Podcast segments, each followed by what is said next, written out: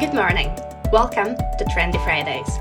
This week, we are covering NAKA's accusation against politicians Kaliňák and Fico, the government's plan for helping people with inflation, and the rising interest rates.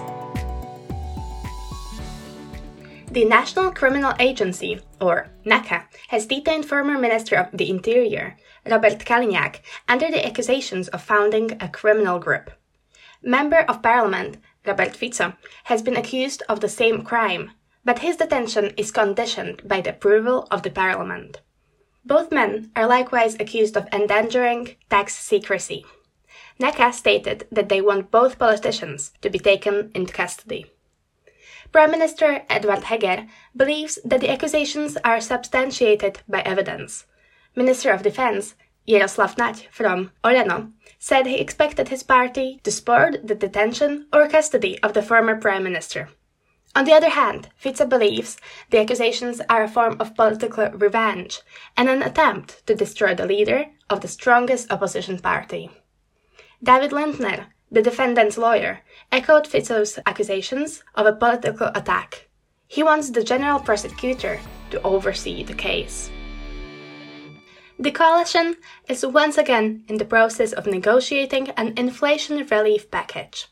Minister of Finance Igor Matovic has criticized the SAS party for obstructing his plans. Without the party, the government won't be able to pass any systemic changes in the parliament. SAS supports quick and effective compensation for vulnerable groups, which would amount to 133 million euros and would be covered by the expected budget surplus. However, the party draws the line at raising taxes. Actually, Slovakia has never been better at the collection of value added tax, or the VAT. The gap between what the state theoretically could have collected and what it actually collected has shrunk to 12.1% since last year, bringing in extra 360 million euros, according to Matovic. President Zuzana Chaputova has stressed that it is high time the government presented a solution to the rising prices. One good way, according to her, would be the implementation of a housing benefit. It would help low income groups that are affected the most by the more than 10% year on year inflation. The government announced they plan to spend almost 1.3 billion euros to help people deal with the inflation. This year, they expect to spend 260 million euros on one-off measures as well as systemic changes. Matovic announced that the money would come from tax increases for the top 100 extremely wealthy companies, while it should not affect VAT or income tax. For the third time this year, the biggest Slovak bank, Slovenská sporiteľňa, has raised the interest rates for mortgages. At the same time, the bank ended the year 2021 with a profit of more than 228 million euros, more than doubling its profit from the year before. The bank says it has to raise interest rates according to interbank rates, which are reacting to global inflation trends. That means banks pay more for their own loans and they transfer the increased costs to the clients. One banking sector that is less profitable recently is consumer credit.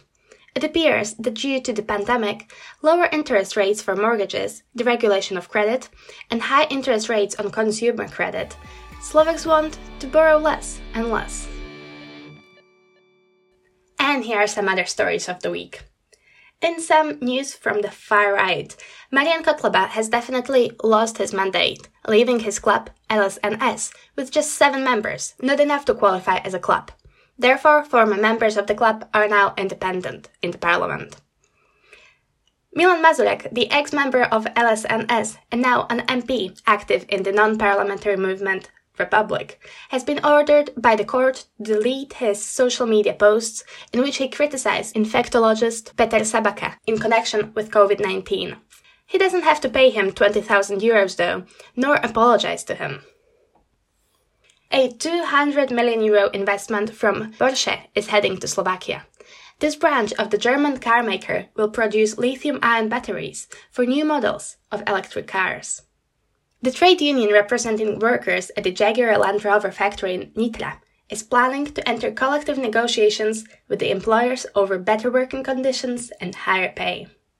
And finally, the last year's census has revealed that the Catholic Church has lost more than 300,000 members. The number of non religious people has increased from 725,000 in 2011 to 1.3 million now.